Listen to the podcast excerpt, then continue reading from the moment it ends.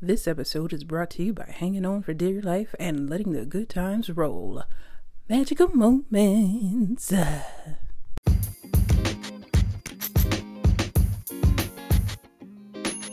Hey, this week's gonna be a little different. Typically, it's me and I'm featuring someone else to uh, go in on these magical moments with, but I just wanted to talk to you all about the past week that I have not been recording or leaving anything for you all to listen to. Um, just a quick bit about self care. You know, like last week was a little hard, it was a lot hard.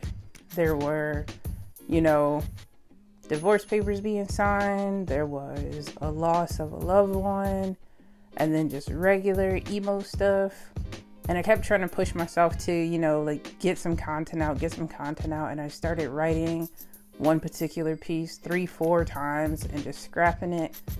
And then I realized, you know what? This is a good time to take care of myself. This is a good time to take a pause and really just rest. Um, and really looking at like, what do I need right now? And what it looked like was joy and legit fun. So I reached back into my childhood and I ended up going to buy a pair of skates.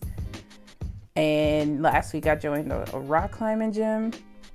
Um, if you refer to the Beard and Body episode, these are things that I absolutely loved when I was younger.